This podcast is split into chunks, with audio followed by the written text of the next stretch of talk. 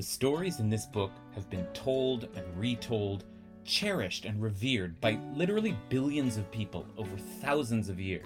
People have devoted their entire lives to studying this book. There are hundreds of thousands of commentaries on it, and many people believe that this book had to have been written by God. The Torah. What's so special about it? Why is it so mesmerizing, and how has it managed to capture the human imagination for millennia? I'm David Kasher, a rabbi at Ikar in Los Angeles, and together we're going to study the weekly Torah portion of the Parsha and figure out why the Torah really is the best book ever.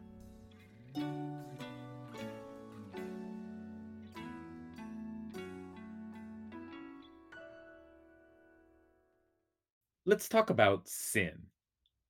Let's talk about the sins of our leaders and the sins of our people the sins of the priest and the sins of the congregation. But mostly, let's talk about your sins and mine. Go ahead, you go first. Tell me what you've done. I'm waiting. No? Okay, okay, I, I know. Uh, who wants to talk about this really? Uh, sins are dirty and shameful, right? Or actually, maybe you don't really believe in sins anyway. And even if you did, aren't aren't they your own private business? Well, the book of Leviticus doesn't think so. The book of Leviticus, which we begin reading this week, loves talking about sins, all kinds of sins. Leviticus wants us to reflect on our sins, to confess them, and then to do something to atone for them. And that's where the offerings come in. There's a whole intricate system of temple sacrifices called korbanot, the careful detailing of which takes up much of the book of Leviticus for most people, these gory details make for slow, unpleasant reading and render Leviticus their least favorite book in the Torah. So we forget that underlying the sacrificial system are all of these basic human concerns, like expressing gratitude and praise for health and prosperity, and expressing guilt and confessing sin. Sin, in fact, is perhaps the main reason for bringing an offering to the temple. But while Leviticus mentions these things and offers a kind of solution, it doesn't really spend much time talking about the meaning of sin and the inner experience of the sinner. For that, we have to turn to our trusty commentators. In fact, Leviticus is maybe the book of the Torah that is most begging to be read with commentary.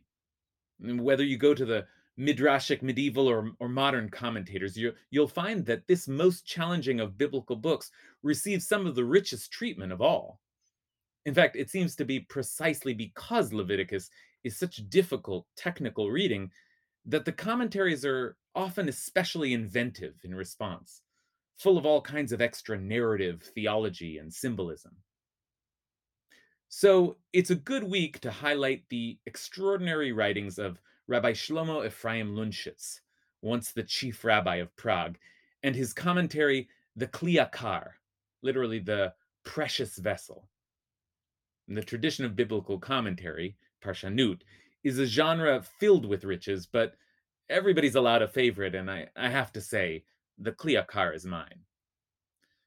We've looked at some of his pieces before on this podcast, and eh, they have so much to offer. I just can't say enough about his commentary. He asks great questions. He summons the whole of the rabbinic tradition with ease. He summarizes medieval opinions. He cites the wisdom of his own teachers. He's interested in mysticism and philosophy and language. But perhaps most compelling of all, and especially useful in the context of Leviticus, are his penetrating psychological insights. The Kli Yakar is writing into the beginning of the 17th century just before the Hasidic Revolution and before the eventual Freudian Revolution. In other words, just before the emergence of what we call modernity and the modern conception of the self. And I have the sense that the Kli Yakar is just beginning to lay the groundwork for the kind of inward reflection that will become a defining feature of the modern age. And so when it comes to sin, the psychological theme that he picks up and returns to again and again is motivation. What we do, our actions, that everyone can see. and it's the explicit action of sin that Leviticus is concerned with. But why do we sin? What's driving us? Our motives are less clear. Motives are almost by definition hidden inside of us. So the Kli Yakar takes us on a journey inside the consciousness of the sinner, and we quickly discover that is a quite a complicated place to be.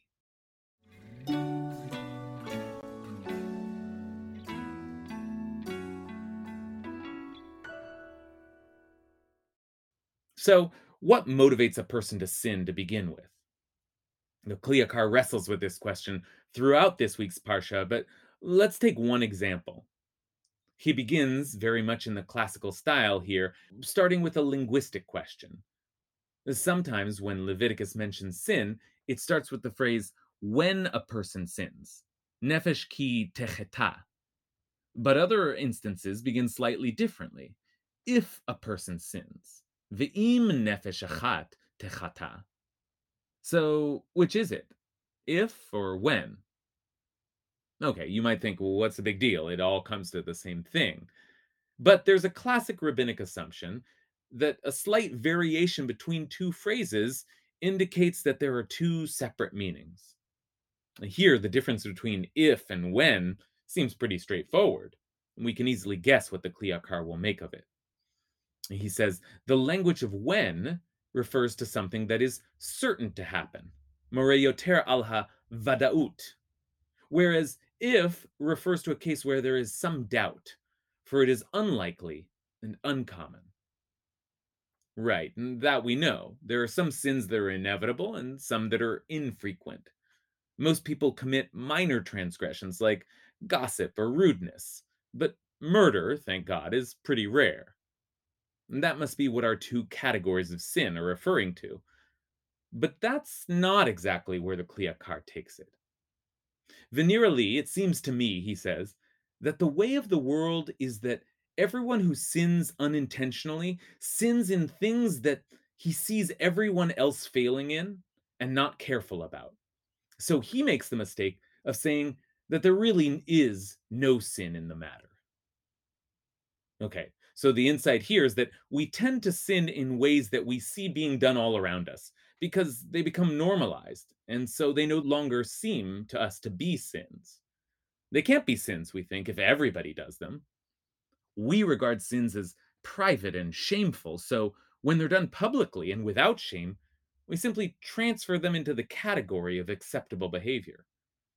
And we know this type of sin eh, spreading rumors, telling little white lies, but also think of the social influences in sins like racism or adultery, greed. So the category of inevitable sin is not reserved for minor transgressions. But then he goes on, and it's the second claim he makes that is just so interesting and unexpected. I- have been thinking about it all week. A small minority of sins, he says, miuta de miuta, are the case of someone who sins even in something that he does not see others failing at, but he is unique in this matter. Hu yachid badavar. It's something that is uncommon, and his relationship to it is unusual. And this is the case of if a person sins. That is to say, the sinner will be one person alone, and there will be no similar or related cases among all the other creatures. Lo yelo dimayon v'chaver ben habriot. Kli Yakar is suggesting here that there are some sins which are rare not because of their severity, but because of their particular appeal to unique individuals. In fact, he suggests that there's a kind of sin that will be committed by one person and one person alone. What a thought that someone could have their own personal sin, a product of their unique psychological makeup, their own hidden motives and desires, a sin that no one else has ever committed or will ever commit again.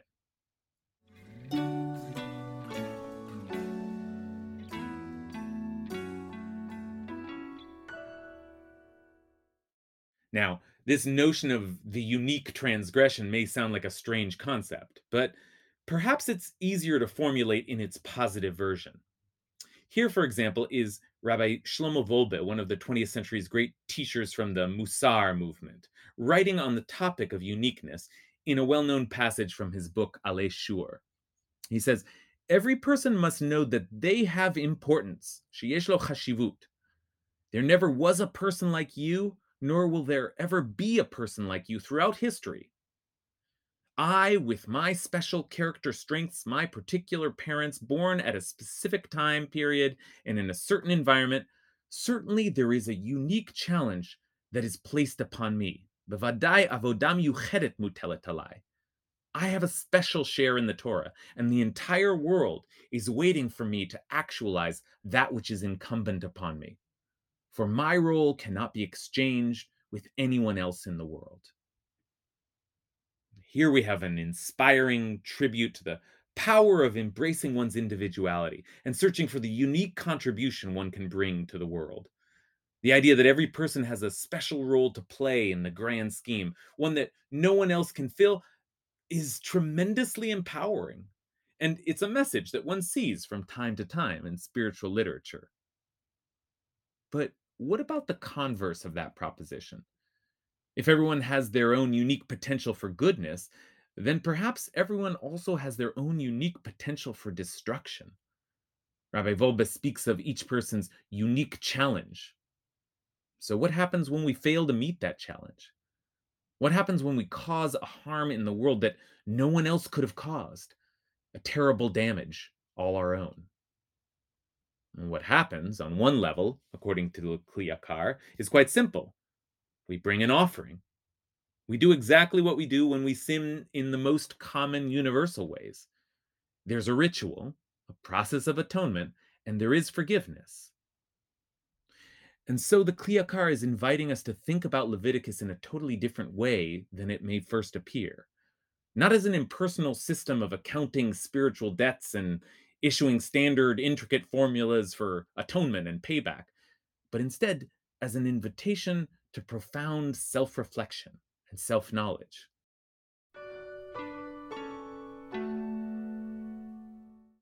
But there's more to it than that.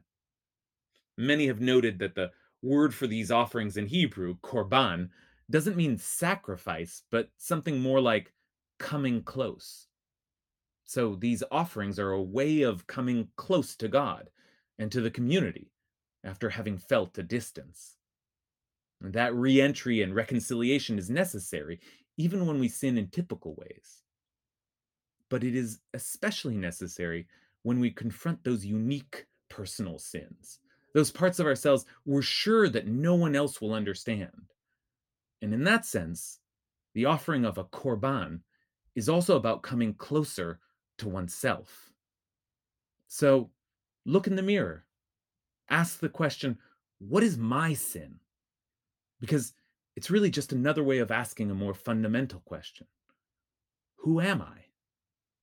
And the book of Leviticus, it turns out, is very interested in the answer to that question.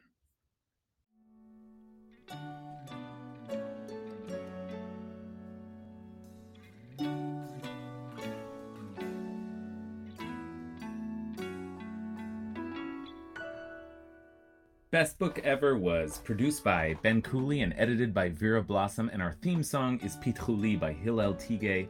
You can listen to more of his beautiful music on iTunes and Spotify.